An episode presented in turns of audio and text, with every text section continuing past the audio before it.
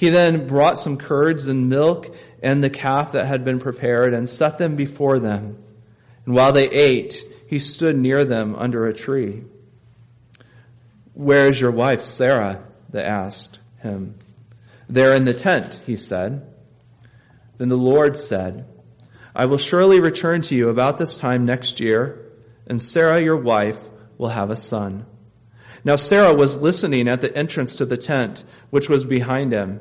Abraham and Sarah were already old and well advanced in years, and Sarah was past the age of childbearing. So Sarah laughed to herself as she thought, after I am worn out and my master is old, will I now have this pleasure? Then the Lord said to Abraham, Why did Sarah laugh and say, Will I really have a child now that I am old? Is anything too hard for the Lord? I will return to you at the appointed time next year, and Sarah will have a son. Sarah was afraid. So she lied and said, I did not laugh. But he said, Yes, you did laugh. Turn over to Hebrews chapter 11. We'll be reading just verses 11 and 12. Hebrews chapter 11, verse 11. By faith, Abraham, even though he was past age, and Sarah herself was barren, was enabled to become a father because he considered him faithful who made the promise. And so, from this one man, and he as good as dead, came descendants as numerous as the stars in the sky and as countless as the sand on the seashore. Well, we're walking in Canaan, and they're sitting outside of his tent in the land of Hebron. We see a 76 year old man. And after exchanging greetings with him, we ask him, saying, You're new in these parts.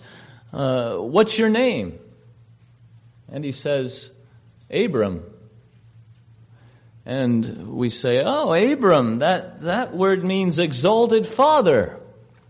So tell me, how many children do you have, exalted father? Well, I don't have any children yet. An exalted father without any children? That's like someone claiming to be cowboy of the year without any horse or cowboy boots. If you're an exalted father, I would expect your quiver to be full. All I know is that the Lord told me He would give me descendants like the stars of the heavens and like the dust of the earth, and I expect to find it to be true. And so what seemed like the delusion of a silly old man was in fact precious faith in the promise of God. And God saw that faith and it pleased him. Now, Old Testament examples of faith are meant to strengthen our faith. That's why they're given to us here in, in Hebrews chapter 11. And among other examples given us, we have Abraham set before us. Abraham, who's known in the Bible as the man of faith, the father of the faithful. And so here in Faith's Hall of Fame, uh, more is said about Abraham's faith than any other.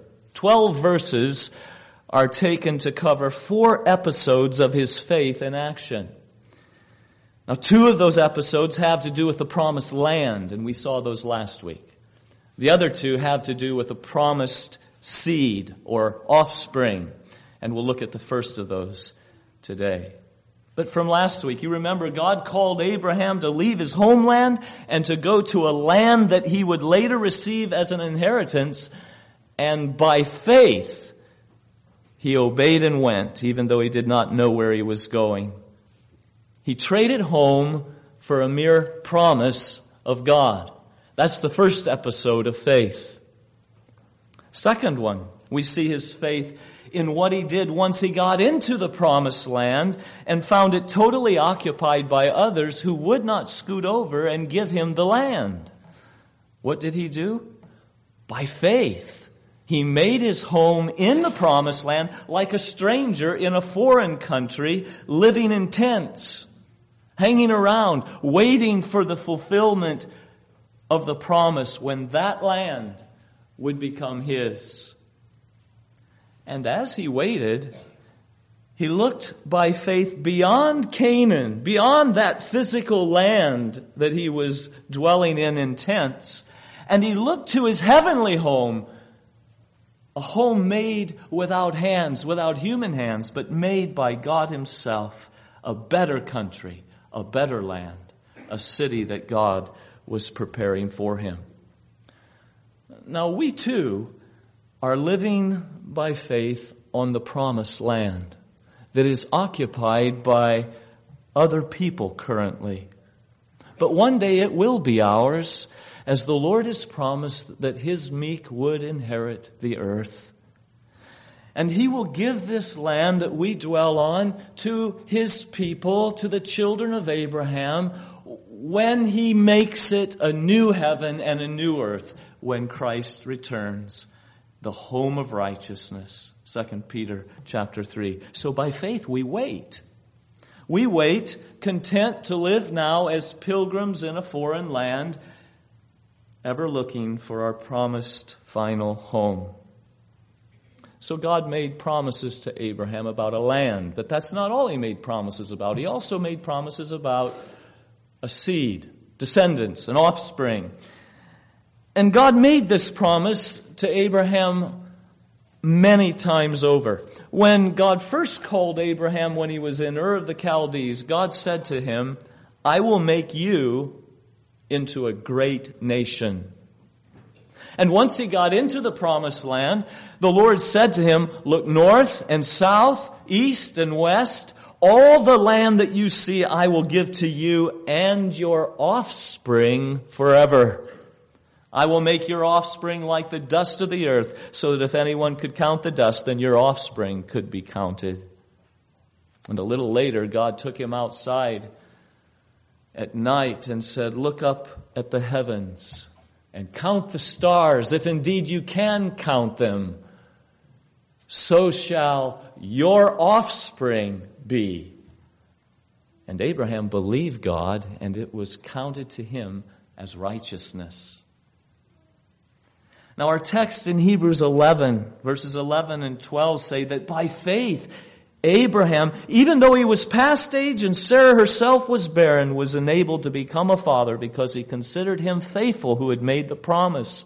And so from this one man, and he as good as dead, came descendants as numerous as the stars in the sky and as the dust, the sand on the seashore. Now, I'm aware that there is some disagreement among translations over whose faith is here being spoken of in verse 11. Was it Abraham's faith or was it Sarah's faith? Indeed, a footnote, an alternative reading noted in the NIV is that by faith even Sarah, who was past age, was enabled to bear children because she considered him faithful who had made the promise. So there is this division of translation in, in translations and commentaries. Let me just say a couple of things about this briefly and we'll move on.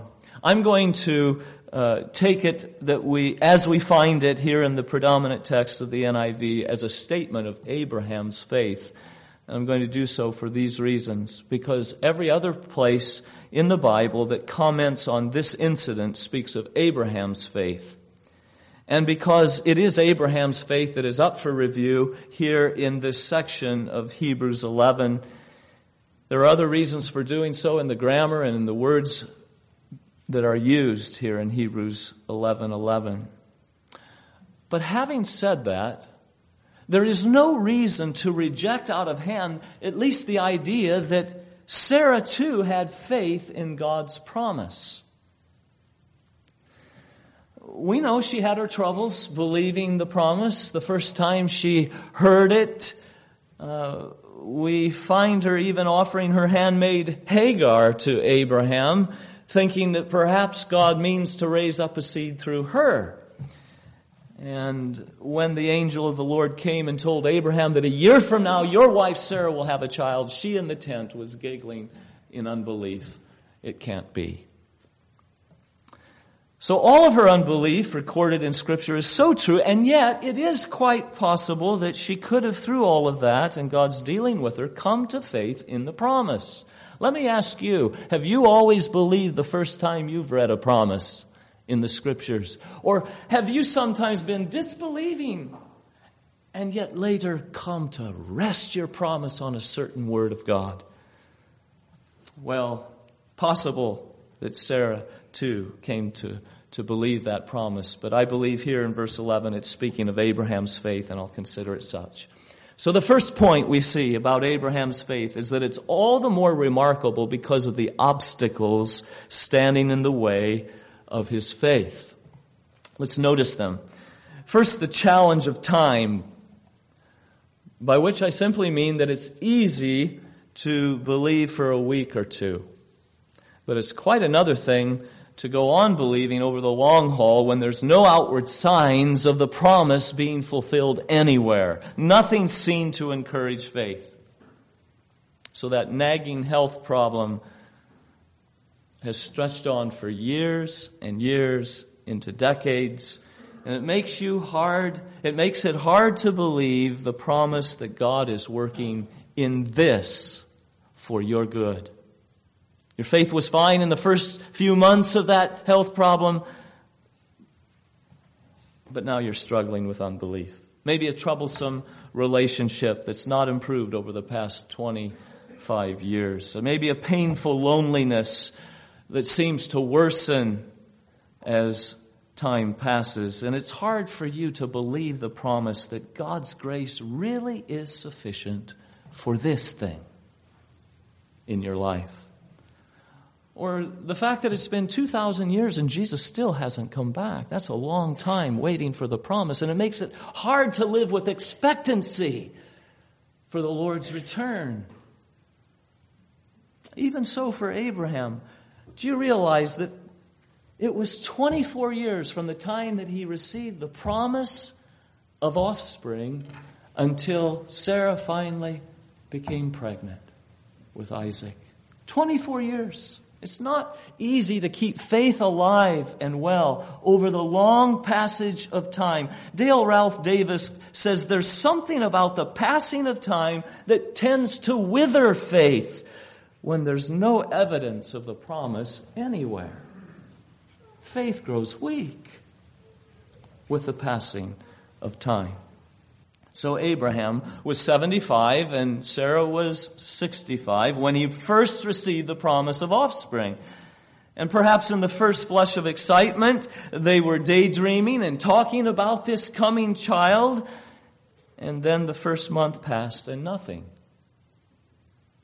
And Abraham says, Oh dear, we must continue to wait on God. His promises are true, you know. Maybe next month. And next month turns into 12 months. And 12 months turns into 11 years. And still no promised offspring. And so the vibrancy of faith was long gone in Sarah. And she suggests, well, maybe the offspring to be raised up to you, Abraham, is to come through my handmaid Hagar. And Abraham goes along with her suggestion, and Ishmael is born, and the plan proved to be nothing but trouble leaning on their own understanding. Now,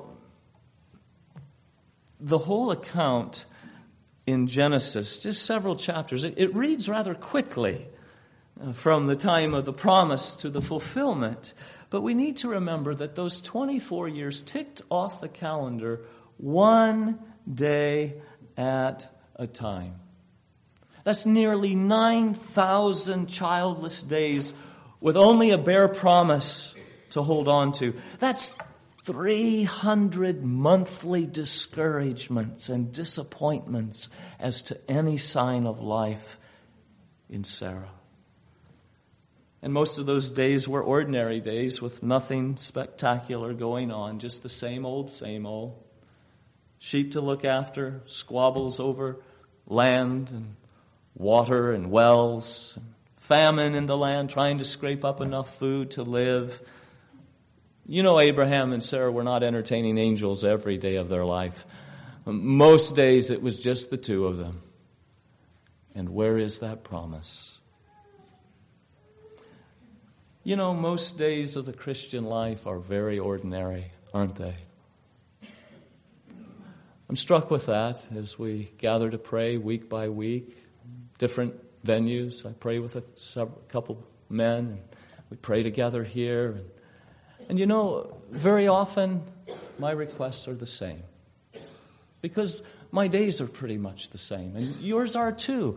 It's, it's, it's the ordinariness of life, and it was that way for Abraham and Sarah. Can you hold on to God's promise with expectancy in the ordinary run of the mill days of your life, waiting long when, when little is happening? There was the challenge of time. But secondly, there was the challenge of circumstances. Abraham was not getting any younger, nor Sarah, as they were waiting. Verse 11 of our text says, He was past age. That means past the age of fathering children. Verse 12 says, He was as good as dead, as likely to beget children as a dead man. Not, not real promising circumstance, was it? And the problems were not just with Abraham. Our text says in verse 11 that Sarah herself was barren. She had never been able to, to have children. Romans 4:19 mentions the fact that Sarah's womb was also dead. Also dead. There was a double deadness. Besides Abraham's deadness, there was the deadness of Sarah's womb. And so these obstacles are clear. They were in their face. They were not small. Wherever he looked, what Abraham saw was a hopeless situation because the son was now a biologically impossible thing for them. And it's not easy for faith to go on believing the promise when all appearances are to the contrary and when year after year has gone by with no fulfillment of the promise. But then again, faith does not have to do with appearances, does it? It is sure of things hoped for, and it is certain of things not seen those things that don't appear. Faith can be certain and sure of them. Indeed, that's what Abraham is here spoken of for his faith in the things not seen. And so, against all hope, Abraham believed in hope. And in hopeless circumstances, he hoped in his God. How did he do that? How did he go on believing the promise over 24 years of seeing nothing to encourage that faith? Without it, in the sense of signs of life. Uh, how could he go on believing the promise without his faith eroding over the passing of time, without his faith weakening, but rather even being strengthened? Wouldn't it be good to know how Abraham did that? Would it perhaps provide clues for us on how to, to wait and to wait long upon God's promises? Well, hold your place here in Hebrews 11 and turn over to Romans chapter 4 because there we're told how Abraham did this. Romans chapter 4.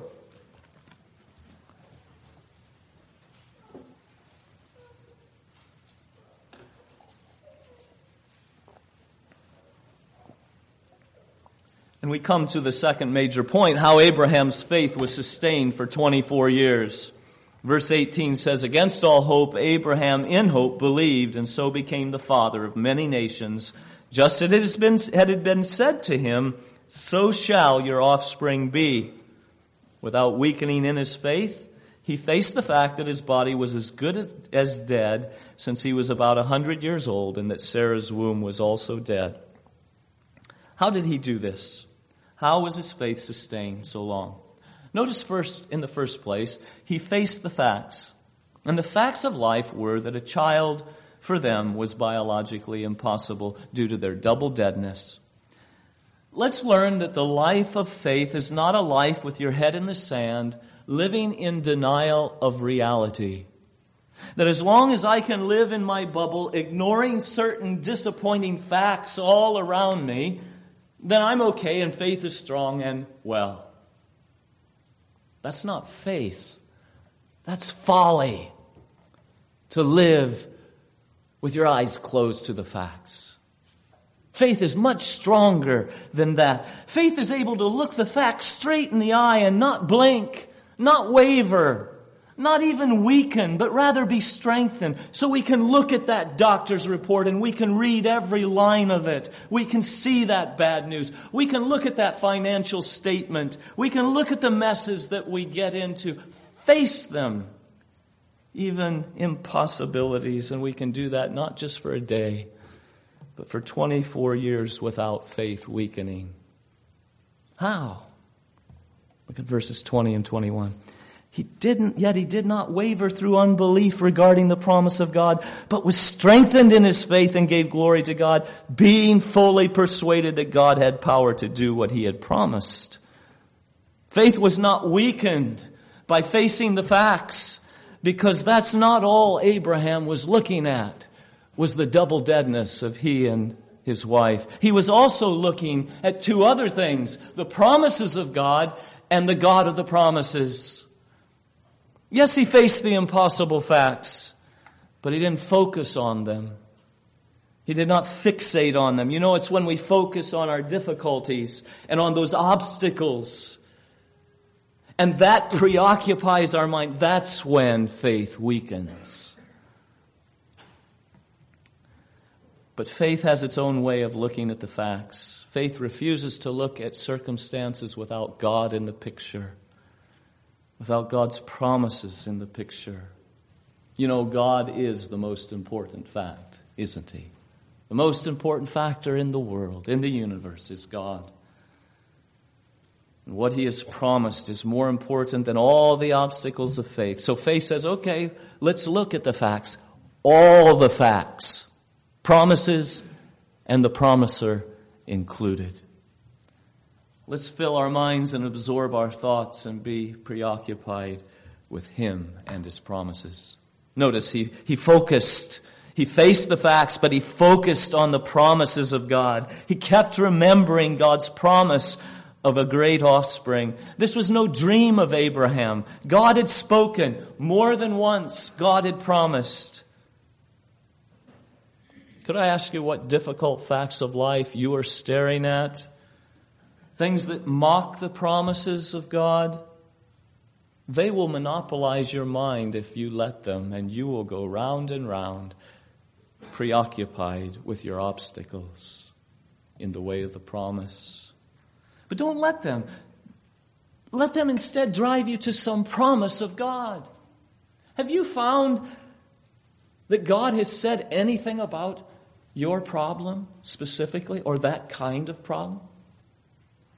Has God said anything in His Word? Then, then memorize it and, and meditate on it and be preoccupied with the promise and let it monopolize your thoughts, and your faith will not be weakened, but actually strengthened as you face the facts, the troubles in your life. Abraham focused on the promises of God, and secondly, he focused on the God of the promise. You know, the promises are no better than the one making them. If the five year old down the street promises he'll protect me from all the bad guys, I probably will not leave my doors unlocked when I go on vacation, knowing he's got my back.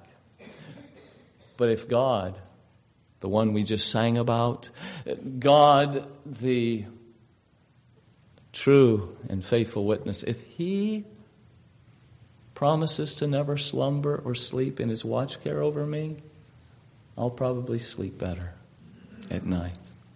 You see, he focused on the God of the promise, the one who had made this promise to him. Notice how he did that. Verse 21 says, being fully persuaded that God had power to do what he had promised. Here's the promiser's power, his ability to do what he had said.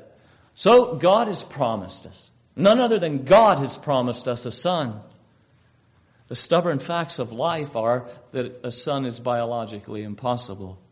Faith says, that's all right, because God is the God of the impossible. What is impossible with man is possible with God. Is anything too hard for me is what he asked after making the promise that Sarah snickered at.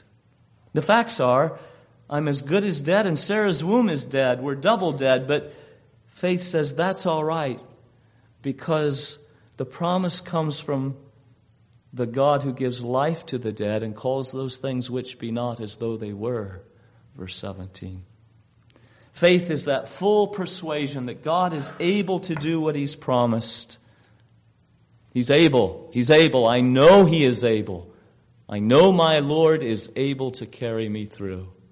He's able to do immeasurably more than all we ask or imagine according to his power that is at work within us. So Abraham focused on the promiser's power, but he also focused on the promiser's faithfulness. This is back in Hebrews 11 and verse 11.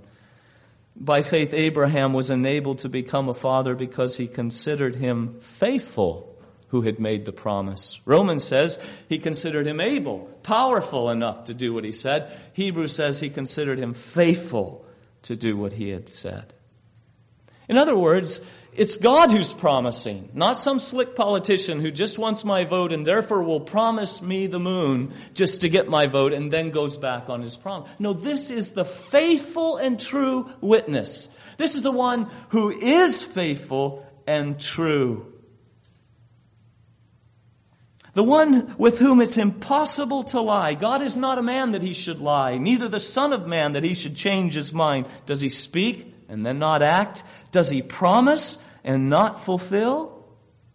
Do you realize, believer, that God has a perfect record for keeping his promises up to this very moment in human history? He's made a lot of promises to a lot of people. And to this moment in history, he's never broken one of them. Now, do you think for a moment that you're going to be the first to break that record? You're going to find him somehow unfaithful in your problem, in your life. Some promise of his that you're hanging on to. No, God is faithful, 2 Corinthians 1 9. God is faithful. In other words, faithful, faithfulness is not something God, just something God does. It's something He is. He is faithful. It's his nature to be faithful. It's his very essence of his being. He would cease to be God if he ceased to be faithful. You see how our faith is strengthened when with Abraham we consider him faithful who made the promise, however staggering the promise, whatever the obstacles in the way. He was faithful, would have to ungod himself not to keep that promise to me. He's put himself on the line and he will not fail. Believers, we can confidently go to the bank with every promise that he has made. What a difference it makes in my problems that God has both the power and the faithfulness to do all that he has promised me. It's the difference between faith weakening and faith strengthening as we face the facts. It's the difference between trusting God and leaning on your own understanding. It's the difference between faith that glorifies God and unbelief that dishonors God. It's the difference between resting on God and being in constant turmoil. This is simply applied theology. Just taking the attributes of God, His power, His faithfulness, and plugging it in to our problems in life. Too often, what we learn about God on Sunday never makes it to Monday afternoon and what we think. And so we need to learn by faith, like Abraham. Yes, it's impossible to us, but, but you know, the one that, that promised me is faithful. And he plugs that in. And the one that, that promised me is able, and he plugs that in. And he finds his faith strengthened right in the midst of these impossible obstacles in his way. So Abraham waits in faith. Faith that refuses to look at life without God in the picture. He waits with the promise in one hand and the promiser in the other. And so, as Hebrews 6 15 says, and so, after waiting patiently, Abraham received what was promised. Very quickly, then, the result of Abraham's faith is our third point. Our text says in Hebrews 11, 12, and so from this one man, and he as good as dead, came descendants as numerous as the stars on the sky, as countless as sand on the seashore. Faith resulted in receiving the things promised a seed, an offspring. And the promise was fulfilled in Abraham's physical seed and in his spiritual seed. Now we're going to look at both. Abraham's physical seed fulfilled this promise. Sarah had a baby, Isaac. And Isaac himself had children and grandchildren and great grandchildren. And it grew into a whole nation, these, this offspring of Abraham. Israel as a nation was chiefly the physical offspring of Abraham. They numbered 70 when, because of the famine, they went down to Egypt for food. And there they multiplied greatly, even though Pharaoh tried to stamp them out by harsh labor and killing their boy babies. Nevertheless, when they came out of Egypt and came to the promised land, Moses is able to say to them in Deuteronomy 1:10, "The Lord your God has increased your numbers so that today you are as many as the stars of the sky." There is proof that the physical offspring of Abraham, the promise to Abraham, 600 years later, we know that at least by then, the promise had been fulfilled. Moses says so, Deuteronomy 1:10. But just as the fulfillment of the earthly land in Canaan pointed to a heavenly home, so the earthly physical descendants of Abraham pointed to a spiritual offspring of Abraham. Abraham's spiritual seed. Listen to Galatians 3 7 to 9. Consider Abraham. He believed God and it was credited to him as righteousness. Understand then that those who believe are children of Abraham. Did you hear that? Those who believe are children of Abraham. The scripture foreknew that God would justify the Gentiles by faith. Are you a Gentile? Have you believed? You are a child of Abraham because the promise was that all nations will be blessed through you, Abraham. Through one of your seed, blessing will come to the whole earth. Now, you know who that seed of Abraham was. It was the Lord Jesus. Indeed, that's why the New Testament begins. The very first verse of the New Testament gives us the, the record of the genealogy of Jesus, the son of David, the son of Abraham. He's that seed, singular, of Abraham, Galatians 3 says. He's the promised seed, and everyone united by faith to him then also becomes the seed of Abraham and heirs of the promise. Galatians 3:29 If you belong to Christ, Jew, Gentile, whoever you are, female, male, slave or free, if you belong to Christ, then you are Abraham's seed and heirs according to the promise. Have, have we come to grips with this? That if we have trusted in Jesus, the seed of Abraham, we thereby have become children of Abraham. We're one of those stars in the sky. We're, we're one of those particles of sand on the seashore, dust of the earth. And So we can sing that children's song if we're true believers. Father Abraham had many sons. Many sons had Father Abraham. And I am one of them. And so are you. So let's just praise the Lord. There's the result of faith. A whole host of children to Abraham, physical and spiritual the fourth lesson. Let's not miss the crucial role of faith in God's promise. It was Abraham's faith that received the blessing of these descendants. Our text says, by faith, verse 11 of Hebrews 11, by faith, Abraham was enabled to become a father. Can you uh, deal with that. What's being said is that it was his faith that enabled him to father a son and all these descendants. It was faith. It was the crucial role of faith. It was because he considered God faithful and took him at his word that he therefore res- received descendants as numerous as stars in the sky and sand on the seashore. That simply means that without faith, he would not have had a son, Isaac. Without faith, he would not have had a descendant, Jesus Christ. Without faith, he would not have had a whole host of believers as children of Abraham today.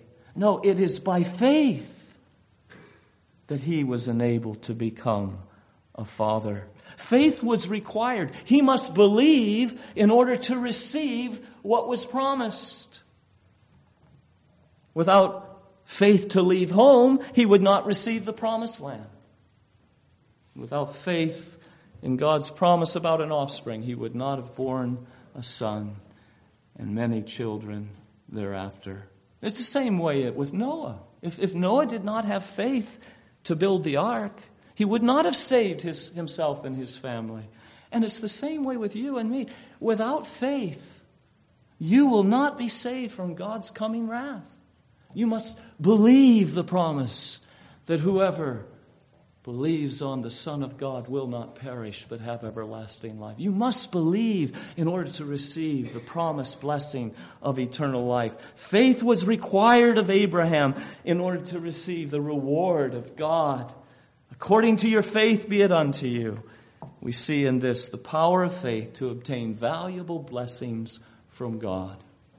By faith, he was enabled to bear, become a father. And lastly, just two further lessons about God from this study. And the first is that God knows our struggles with faith and stoops to strengthen it. Are you having trouble hanging on to the promise? God knows that. God knows that. And when He sees weak faith, He doesn't dismiss it. When He sees faith, it's just like a flickering smoldering wick, he doesn't say, oh, that's worthless, and just snuff it out. Rather, he comes, he stoops, and he blows on our faith to encourage it. Can you see God stooping to Abraham? We didn't have time to read the whole account in Genesis, but the fact that he repeatedly made the promise shows that he knows the struggle Abraham would have. And so he keeps coming back to him and especially in his critical points of need. God knows the heart of his children. And he comes, he, re- he considers that, that we're just dust, and he knows our frame, and he comes with encouragements to our faith. How many times does he tell you? He repeated the promise many times to, to Abraham. How many times does he tell you if you trust in Jesus Christ, he will save you? Once is enough from the God of truth, right? Oh, he tells us dozens and dozens of dozens of, of times in his word that we might have the, the assurance of it. And he's strengthening our faith by repeating. How many times has he told you he would never leave you or forsake you, dear brother, sister?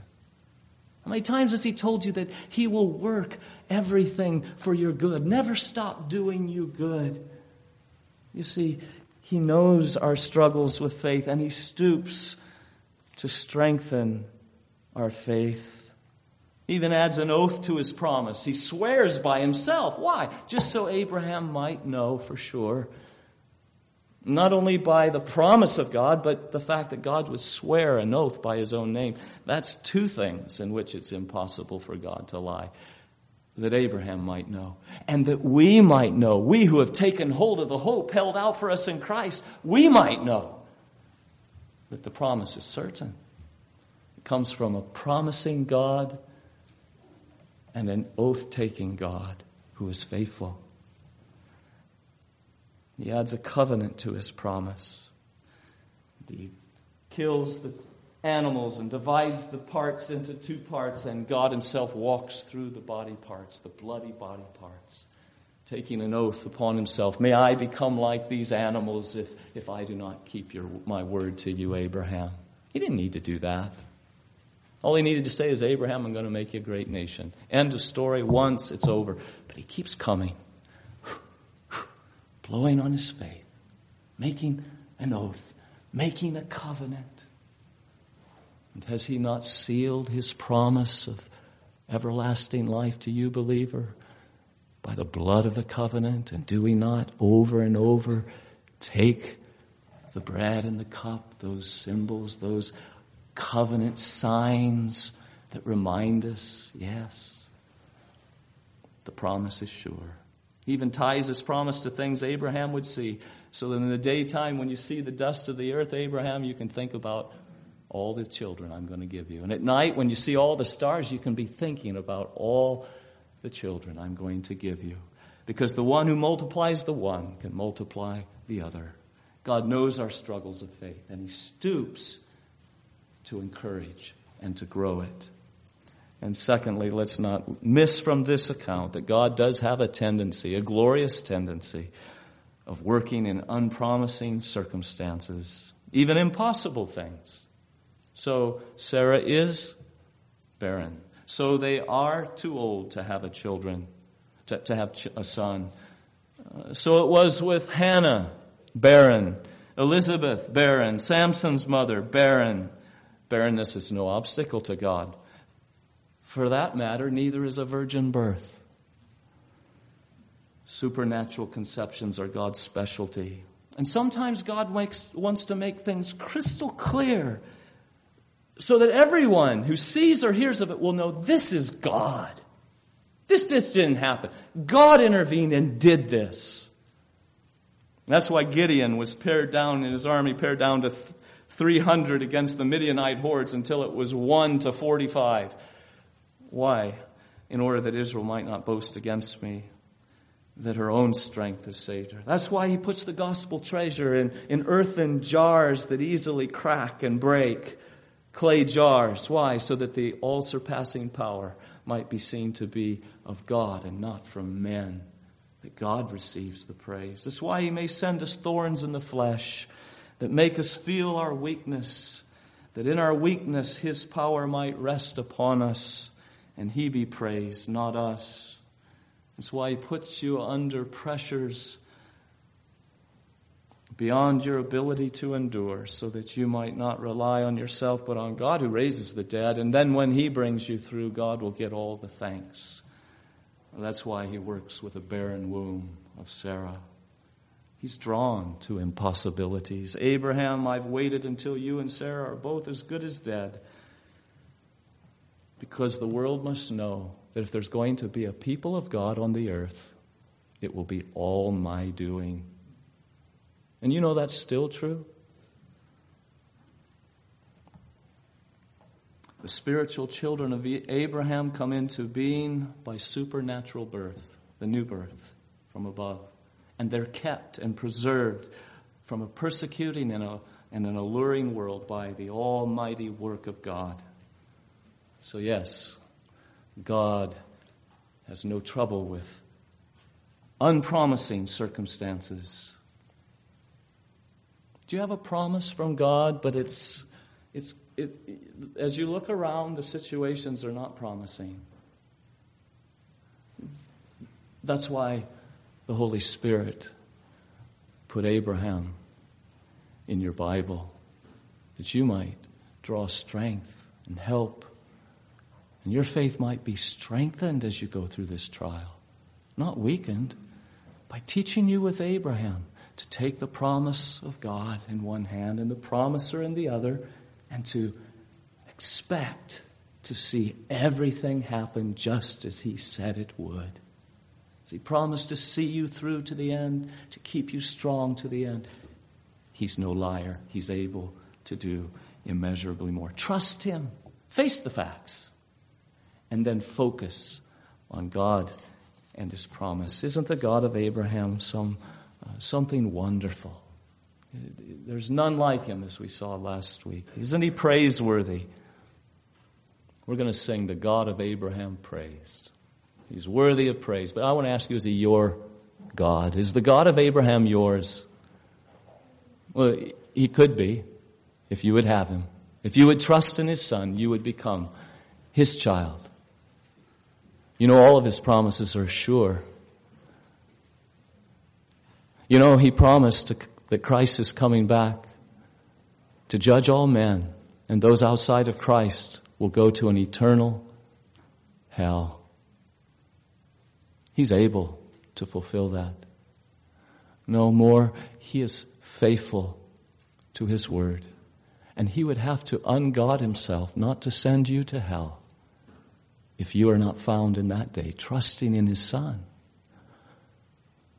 But if you t- trust in the Lord Jesus and appear before Him in judgment, He would have to ungod Himself to not receive you into heaven forever because He's promised that whoever trusts in Him shall have everlasting life. Trust in Him today. Trust in Him today. Know that peace that faith provides. Number uh, in our hymnals, it's number 32, the God of Abram praise. Let's pray.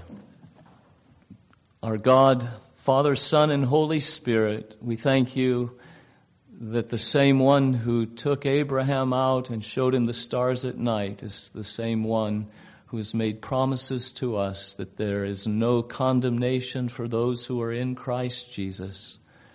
We thank you that every promise that he has made to Abraham is, has been fulfilled or is being fulfilled. Thank you for the same faithfulness to us, that Jesus Christ is the same yesterday, in Abraham's day, today, in our day, and forever faithful and true, able to do all he said. Send us on our way then, clinging to your promises. Oh, help us to get our eyes from the problems and onto the promises that you've made and onto you yourself. We ask it for your glory as you are glorified by faith. In Jesus' name, amen.